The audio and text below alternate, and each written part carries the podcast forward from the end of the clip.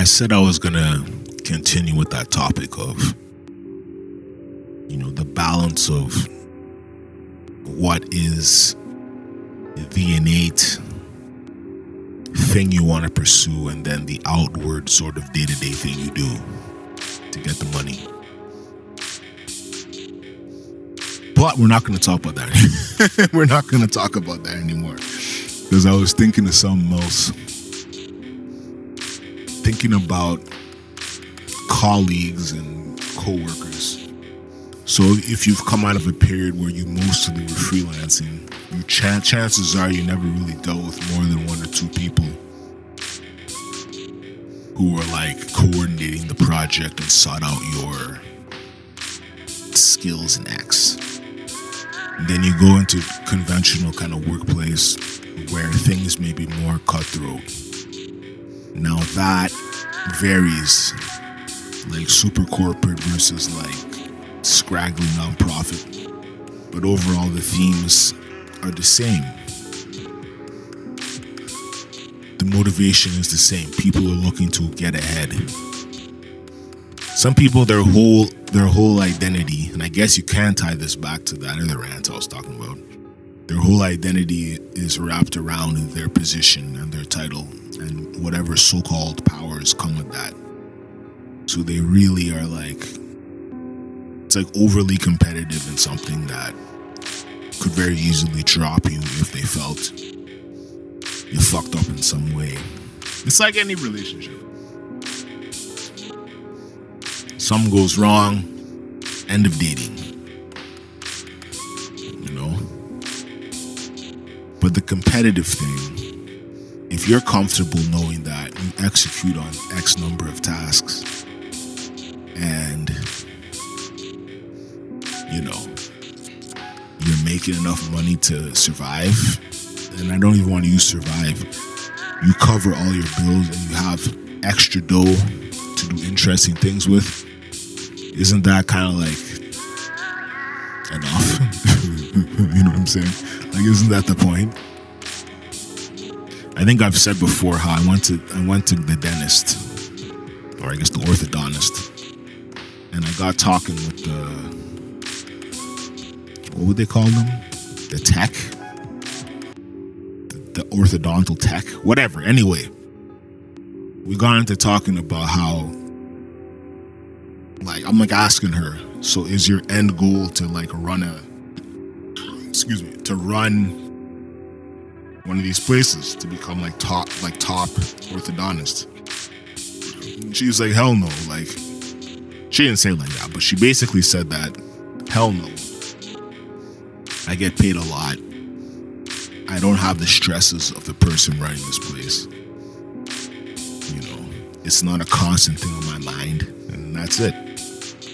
And that's the kind of thing that it's like, you're doing this the right way. you're, to me, you're smart. You're the smart one here. You figured out a way to, you, you figured out a source of income you do that and you don't do any more of the extra like running of the operation which is stressful in itself which can make people age you know many years many years past what they old they actually are so there's something for that right like it's like when people are like i'm when it's like I work eight to four and they're done at four. They don't, you know, they don't fuck with anything. And then it's unless it's paid overtime. It's like talking to people who, when they became a, uh, when their position became salary, they regretted it because it's like all this unpaid overtime, right? They'd rather work hourly. So anyway, kind of what I'm thinking about. I should be in bed right now because I should go make a really great impression in this uh, this new, new job. But,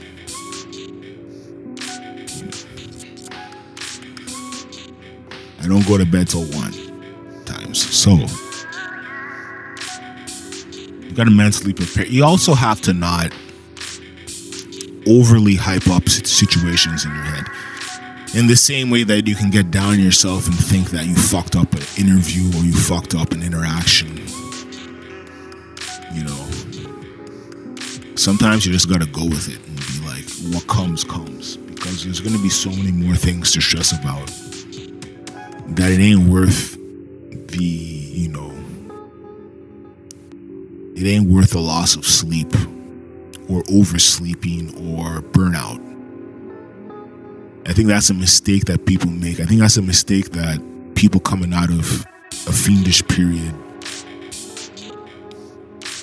they make they make the mistake of going overly gung ho at something that if you were to look around like you can say okay I'm going to stand out but in a way a lot of organizations are running a way that is like your gung ho ness might not necessarily equate into either A, more dough, or B, whatever it is you're looking for, more recognition, kind of like trying to rise the ranks. Because we know we're not we're not in a in a world where that traditionally happens, right? Like you see it in like maybe restaurants and shit, but you don't necessarily see like people working their way up. It happens, but it's not like it's not like the dominant. It's not the it's not the main way that things run now. It was good to be comfortable where you are, the position that you're in in life, and always keep your eye open for other possibilities, you know. And I say this as I'm going to be working once again in this organization that, you know, they have various subsections and units of the organization. I tried to bounce one time, didn't get that, but then got something else. So, you say to yourself, why overly stress yourself out about needing to land one particular position or one particular opportunity when there's a multitude. Things that it's like when you have tunnel vision. You have tunnel vision, you're not seeing blind spots, you're not seeing other openings. And it's those other openings that are going to be the more, like, you know, pursuing those openings, that's going to be some interesting, eye opening shit. Anyway, I'm gonna kill this rant right now. I'm just rambling now. I'm gonna go to bed. Start the day fresh, alright? Peace out.